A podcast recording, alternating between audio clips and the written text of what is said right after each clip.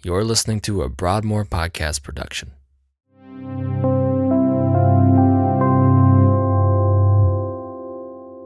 In today's message, Pastor Josh Brady begins chapter 6 of Romans and preaches from verses 1 through 14. This passage teaches us that, through Christ, we have been made dead to sin and alive to God. It's our prayer that God's Word will challenge and encourage us today. Morning, church. How are we? Great. If you have your Bibles, would you open to Romans chapter 6? Romans 6 is going to be our passage for today. And as you are turning there, I need to give you some vital information as to what is coming to you over the course of this next week and into next weekend. This coming Saturday, this is wild, it's unbelievable. How did it get here so fast? But this Saturday, this coming Saturday, is, is New Year's Eve. Did you hear me? I almost said it. It's Christmas Eve, and we have our Christmas Eve services that are going to be on our campus in this room, Lord willing, at 4 p.m and 6 p.m. this coming Saturday. If you have never come to a Broadmoor Christmas Eve service, listen to me. You want to make it a priority of your Christmas Eve services, make sure that we are here. And I would encourage you with this as well. I know, look, I'm talking to you as one of you because I love you.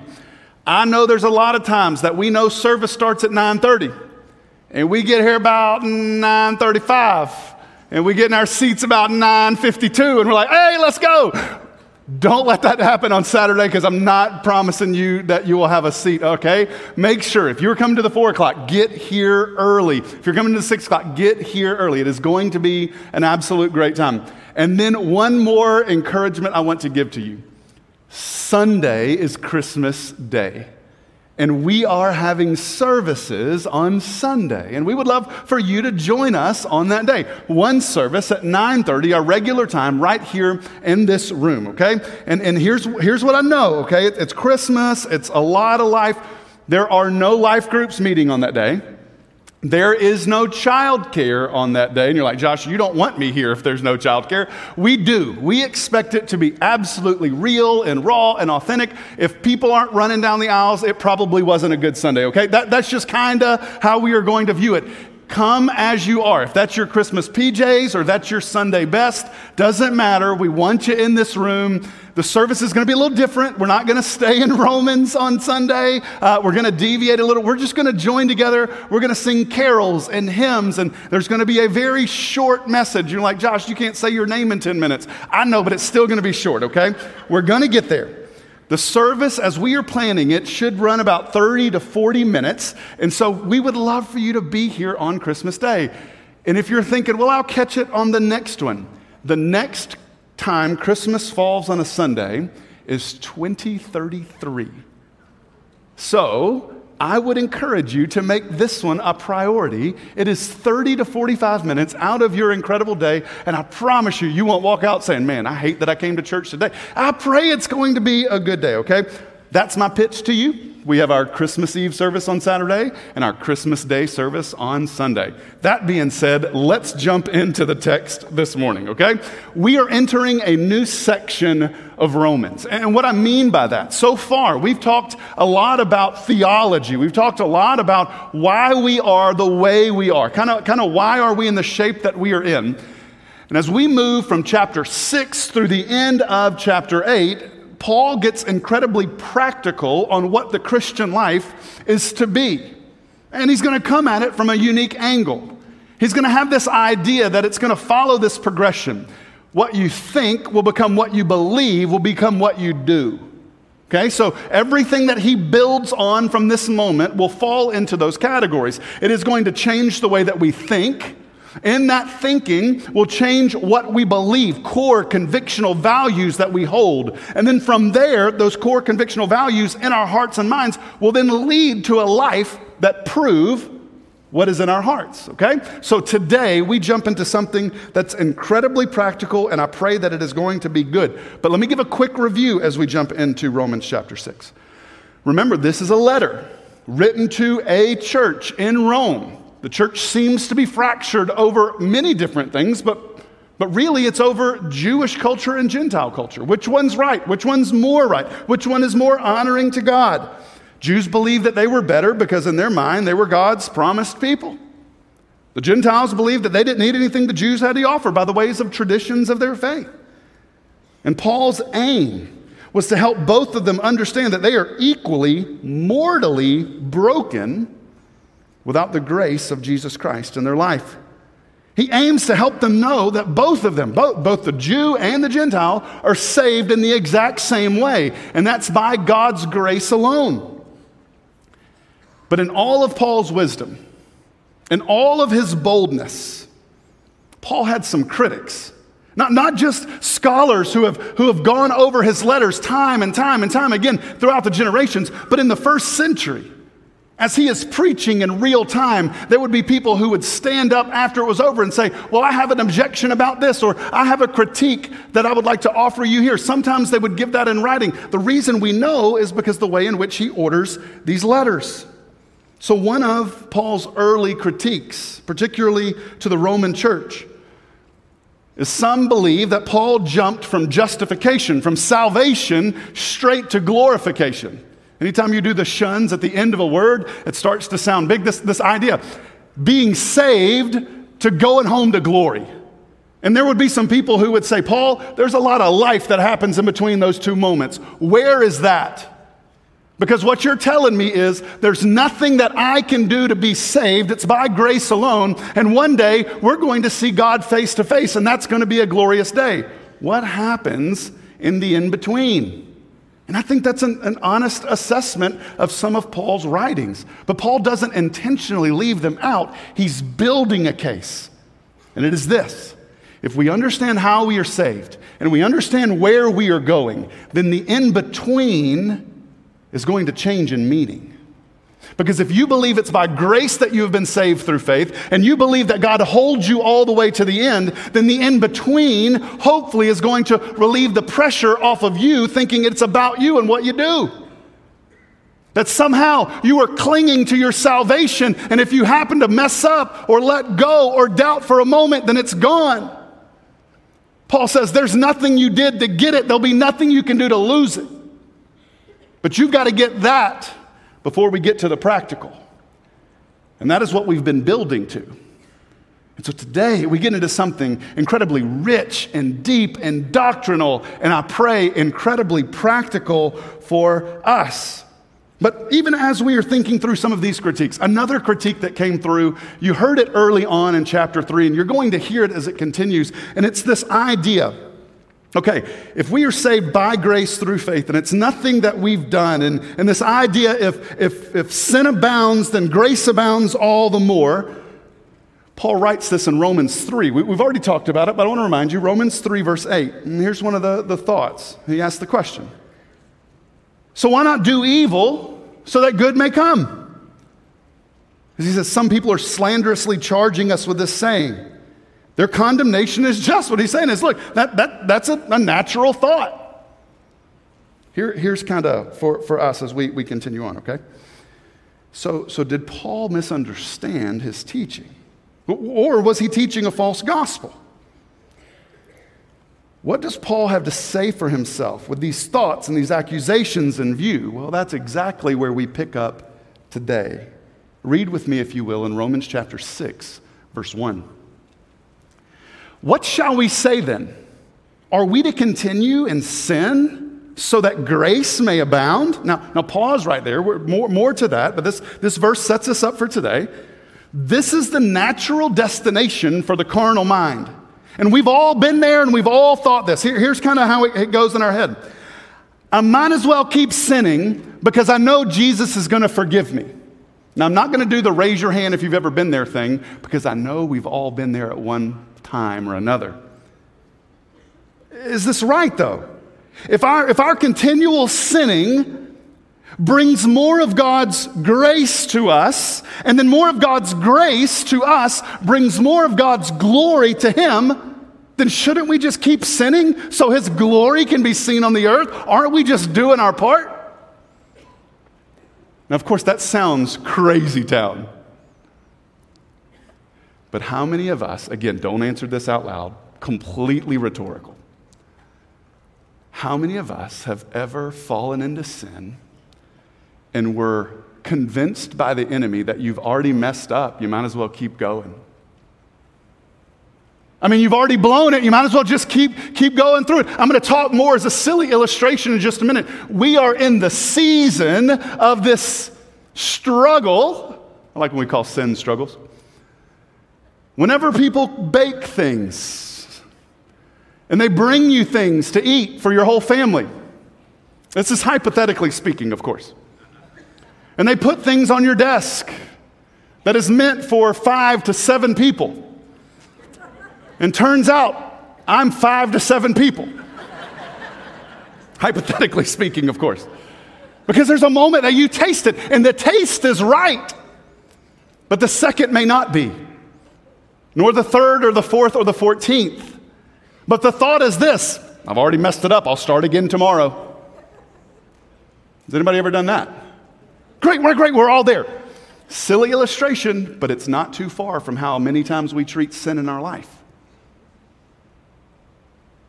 Real, deep, broken, disgusting sin that we hate, yet we find ourselves in it and we don't know what to do about it. So we just hang in there because we know at the core of who we are, Jesus still loves us and he's going to forgive us, so we might as well stay in it. Paul says, absolutely not. We are not to continue in sin so grace may abound. So, so put that way of thinking out of your mind. Verse 2 By no means. How can we who died to sin still live in it? Died. What, what is Paul talking about here? Verse 3 comes into view. Look what it says.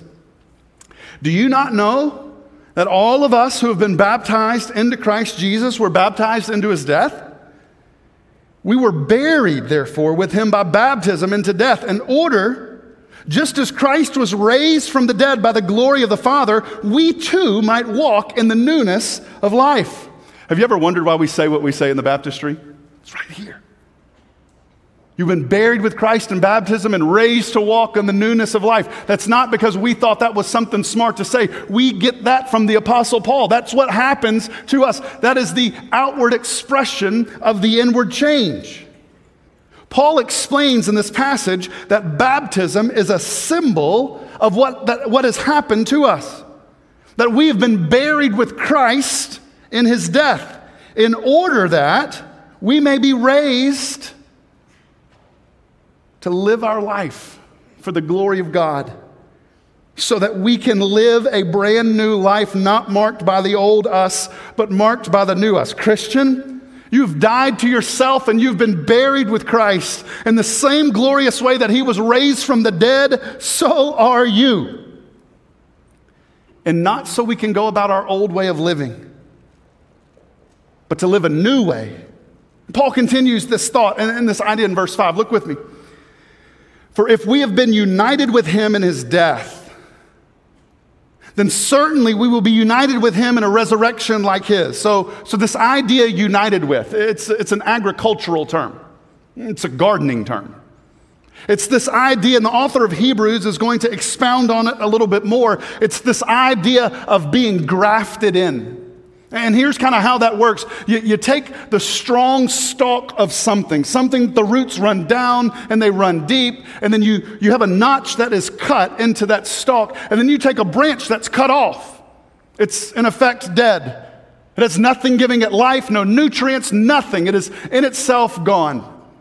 But then the gardener would come and it would trim away some of the outside edge of that branch, and then it would attach it to the healthy stalk and it would wrap it around. And over enough time and space, that branch becomes what the root system is. That's the picture that's being painted here. When you see this, this idea, our English translation, united with Him, one Greek word, united with Him, we are being joined together. We've been made into something new.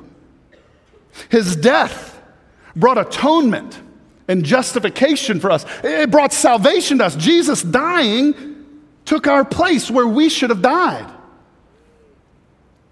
Therefore, we will certainly, if we're united in him in his death, we are certainly going to be united with him in his resurrection. If the first happened, if, if salvation happened, if justification happened, and it did, then the second thing that Paul brings up is going to happen, and it will, and that's the resurrection. So now we get to the really, really good stuff. Paul explains what happens to the Christian as the result of, of this. What happens to his followers as we continue our life in pursuit of who he is and what he's called us to be. Look at verse 6. We know that our old self was crucified with him in order that the body of sin might be brought to nothing, so that we would no longer be enslaved to sin. All right, church family, theology matters. I know that you know that. Theology is this idea, uh, theo being God, ology, the study of, the study of God matters. Theo- your theology matters. What you believe will guide how you live, okay? Verse 6 of chapter 6 is vitally important for what you believe and how you're going to live. So, so I want to read it one more time. We know that our old self, that, that is you pre Christ, that is you, Romans 1 that is us dead in our sins, no help for us anywhere to be found. The old self was crucified. Why? In order that the body of sin might be brought to nothing. All right, church, hear this and remember this. Our whole life, our, our whole knowing life, and this idea of, of us understanding who we are, understanding our broken nature, understanding that we aren't who we hoped we would be, and we continually try to, to fix it on our own. And it goes two ways. Number one, we try really hard and we like the effort that we give on the good days. But on the hard days and on the bad days, the days where all the, the, the wheels begin to fall off the wagon and then we can't even find the wagon, a thing that we do has been the very thing that we've done all the way from the beginning to Genesis chapter 3. When we get caught in our sin, we hide. And that life, church family, is exhausting. It is tiring so much that, that at some point we just throw, if, if your idea, if your theology tells you that your life is about you making yourself right with God, then that is an exhausting way to live and you're not going to make it. That's, that's why Paul builds the case. You were saved by grace and you were kept by grace. What Christ did, he has done. And there's nothing that can change that. We're going to get more into that into Romans 8, but he's got to build this case. If not, we get into a really bad place. And verse 6 of chapter 6 is incredible. We know that the old self was crucified with him, with Christ, in order that the body of sin might be brought to nothing. We'll talk about it when we get back together on New Year's Day. What is the wages of sin? It's death. All right? For all have sinned and fallen short of the glory of God, correct? Right. So if all have sinned and the wages of sin is death, then that means that everyone has death coming for them. There's no escaping it. And as we see this, we, we, we understand this, that the body of sin might be brought to nothing through Christ. That, that's why we've been crucified with him, so that we would no longer be enslaved to sin. Church, the only thing that can kill what's killing us is Jesus Christ. Not try harder or do better. I need to get that out on the front end because when we finish today's sermon, you're going to hear a little bit of try harder and do better. But the purpose behind it matters eternally. To be a follower of Christ isn't to say, Woo, I hope it all turns out okay. To be a follower of Christ is to be someone who is mindful over our words and our actions to be mindful of, of what we are doing and what we, what we are conveying with the life that we live. But that order matters. You're not doing those things to get God's affection. We are doing those things because we have God's affection. So, this is what we need to know on the front end. The only thing that can kill what's killing us is Jesus Christ. So if you're here today and you have spent your entire life trying to make yourself better and you can't figure out why you can't, it is because Christ alone can kill what's killing you. You can't. Christ alone can set us free from sin and its eternal hold on us. Look at verse 7. For one who has died has been set free from sin. Paul says it a little bit later, and what we'll get into in the next couple of weeks that, that death is coming for us all. No way to escape that reality. And since that's the case, we need to be looking for someone or something that has conquered death. Someone that death has no power over. And when we find that person, church, we want to be united with them forever. And so, as you begin to quickly look to see who fits this description, you are going to find pretty quickly that that list is incredibly short. As a matter of fact, there's only one name that appears on that list, and his name is Jesus Christ. Now, I know, I know that seems very elementary. But if that's the case, then why do we look for other things to do what only Christ can do in our life?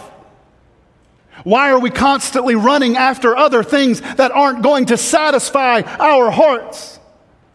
Why are we looking for other things that are going to, to bring some kind of eternal hope for us outside the person and the work of Christ?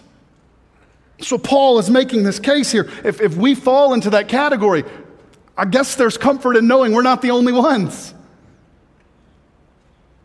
Look at verses 8, 9, and 10. Now, if we've died with Christ, we believe that we have also been called to live with him.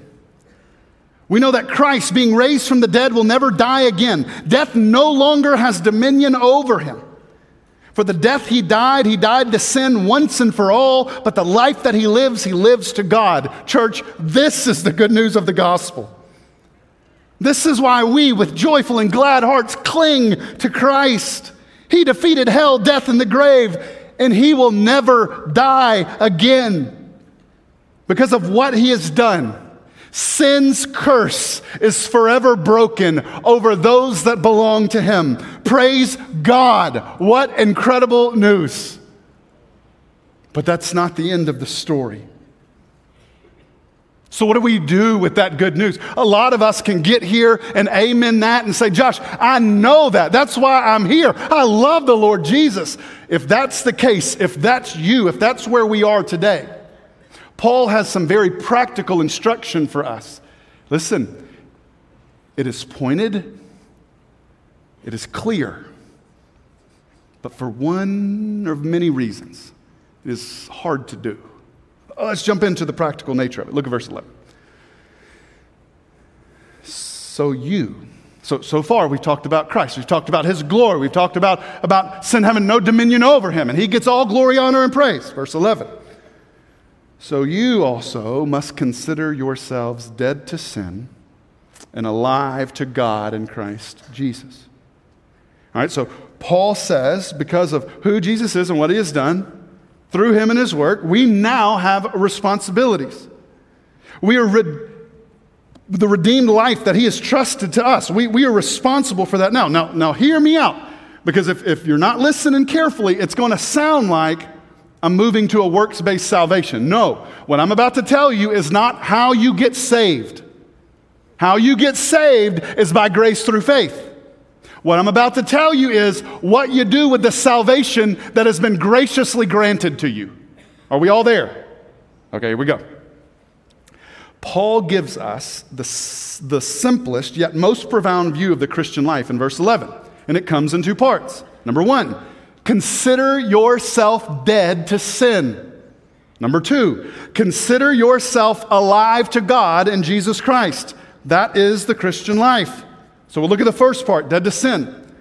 Christian, we are to resolve it in our hearts. We must make it up in our minds that we will no longer be controlled by sin. It is to be dead to us. Okay?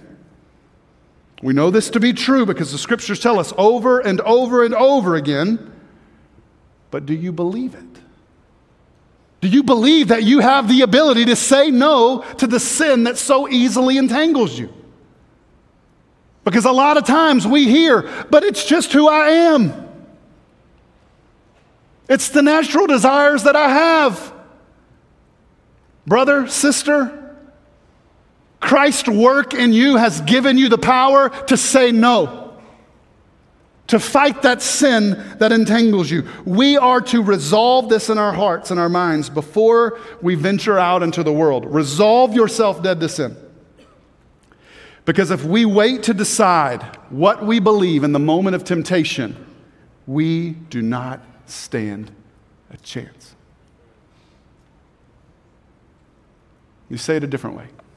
If you wait until you are in a moment of temptation to decide where you stand with the Father, you are in a really, really bad place. Before we get up, before we get out of our beds, before we leave our houses, before we get into the world, we must be resolved in us that we belong to Him and that we have died to the sin nature inside of us.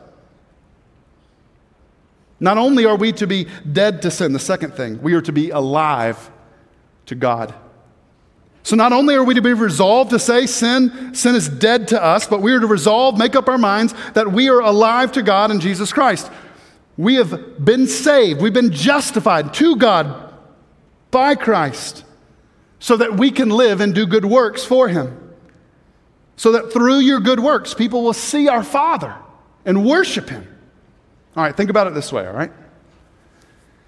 How much focus do you spend in your prayer time asking God to forgive what you've done wrong compared to asking Him to bless what He has trusted good to you?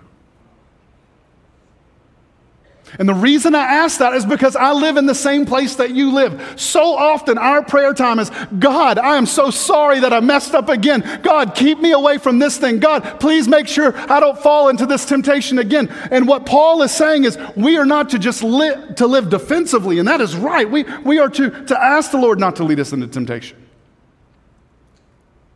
But we are called to live on the offensive. God, use what you've trusted to me for your glory. We're not just saved from sin, church. We are saved to God. This is Paul's answer to his critics. No, you can't continue in sin because you were forgiven. That's crazy. Your salvation isn't just to forgive the bad, but it's also to empower and glorify the good so that God is seen, worshiped, and trusted. This isn't just to be a mindset, though but a core convictional belief that leads to bold, consistent action. Paul says it this way in verse 12, 13. Let not sin, therefore, reign in your mortal body to make you obey its passions. Don't present your members to sin as instruments of unrighteousness, but present yourselves to God as those who have been brought from death to life, and your members to God as instruments of righteousness. All right, so Paul's implication is here that we, by God's grace, have the power to choose what we will do with our bodies. We have power and choice over the passions that we so intensely experience. Paul's challenge don't let sin reign in you. If we are not to practice sin, then what are we to practice?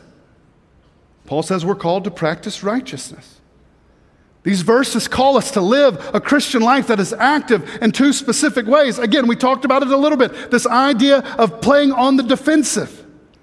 Don't present your bodies to sin as instruments of unrighteousness. Don't actively put yourself in situations where you have the opportunity to do ungodly things.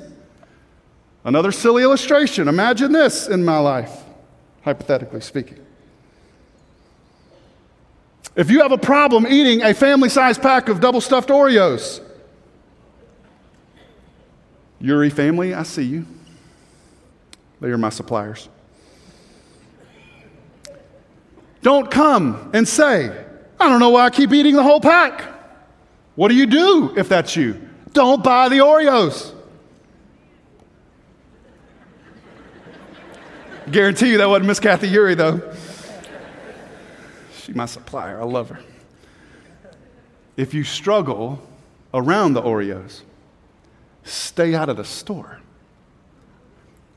Silly illustration to prove a really important point for us. You are saved and redeemed by the grace of Jesus Christ. Your eternity is secure if you have trusted in Him. But you are responsible over your own life. The life you live matters. It brings glory to God or it doesn't. And so, what Paul is saying here, if there are things in your life that you know you struggle against, war against those things. They're not pet sins, it's going to destroy you. Don't have it in your house. Don't have it near you. Stay away from the places that have it. Hide, run, fight, whatever you do, stay away from that. But that's the defensive side. That's right, but that's not only. Here, here, here's this idea by God's grace, you have the ability to fight sin. But in this life that Christ has trusted to us is so much, poor, so much more. Christ has called us as his followers to be on the offensive. So, so we are called to, to do. Do present yourselves to God. As someone that has been brought from death to life. That's what he says here. Imagine that statement. If you were dead and God made you alive, what would you do when you became back alive? How would you live that redeemed life? What would your response to God be? Paul says this is the mindset of the believer. He says that we are to offer our members to God as instruments of righteousness. Here is a prayer for you to consider God, here I am, all of me. Use me, whatever way you see fit. God, here I am, all of me. Why is that important? Because so often we believe God only wants what we deem to be good. You know what the Bible says about our good? Our righteousness is but filthy rags. The only thing good in us is Christ. And so, what we do when we come to Him and we offer ourselves as living sacrifice, we, we say, God, here I am, all of me, use me, my good, my bad, my ugly. You know it all, you have it all, so use it. But you may be sitting here. You say, Well, Josh, what about our sin? If you knew me, you knew I couldn't pray that prayer. You, you know Romans 1, you read it. We're not great people. We can't get out of our own way. There's no depth to our depravity. Yeah. But because of Christ, look at the very next verse. Our worship team is going to come back up and we're going to move into response time. But I want you to miss this, verse 14. For sin will have no dominion over you since you are not under the law but under grace. So, so, so far in chapter 6, Paul has built this case for who Christ is. He's defeated hell, death, and the grave. Sin has dominion over him no more. And because we have put our hope and trust in Him, because we have been buried with Him and raised to new life in Him, sin has no dominion over us. But too many times we believe the lie of the enemy, hearing in our ears and in our hearts this lie. That's just who you are. Can't get out of it.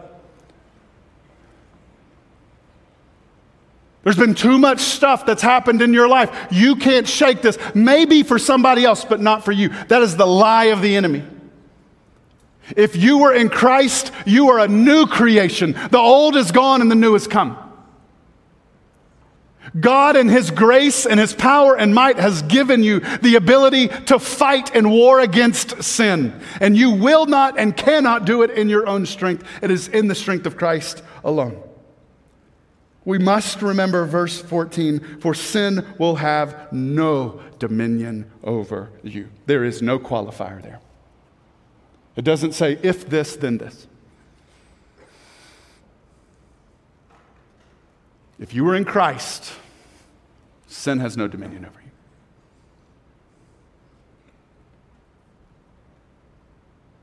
It is indeed the Christmas season. I'm going to take you all the way back to Genesis 3. There was Adam and there was Eve. And there was somebody else in the garden that day that it all went down. There was the serpent. You remember that? And then when, when all of it shook down and, and, and they hid because of their sin, and, and God began to, to call them to task, and he talked to Adam, and he talked to Eve. And Eve said, That serpent, that serpent tricked us. God said, I got something for that serpent. I'm going to send one one day. It'll come through you, Eve. and his heel will crush his head. And that is why, church family, Christmas is so vitally important to us.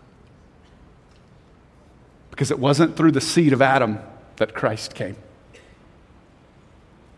it was through the seed of God and Eve that Christ came.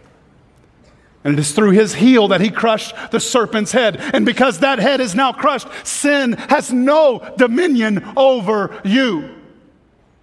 The only thing that can kill what's killing you is Christ Jesus. And that is why, as we get closer to Christmas Day, this Advent wreath grows brighter and brighter. For us, December 21st, winter solstice, the darkest day of the year. And it is around that time frame that this wreath begins to glow the brightest. And the idea is that in our deepest, darkest moments, Christ came to illuminate our life. So, even as we have dove into much doctrine today, I don't want you to miss the beautiful, applicable point that if you are in Christ, you are brand new. The old you is gone. You're not a slave to it anymore. Are you still going to struggle? Sure, but you don't have to be mastered by it. It has no dominion over you. I'm not telling you you walk out of here and you're not going to desire to do all of those things anymore. What I'm telling you is you have power to say no. So when we speak, we speak authoritatively, not because of who we are and what we've done, but because of who Christ is and what he's done. We have been buried with him, and we have been raised to walk in the newness of life. Church family, this is that new. So, as we move into this invitation time, I simply ask you to consider your life as it is today. What are the things in your life that are holding you that have no business or power to do so?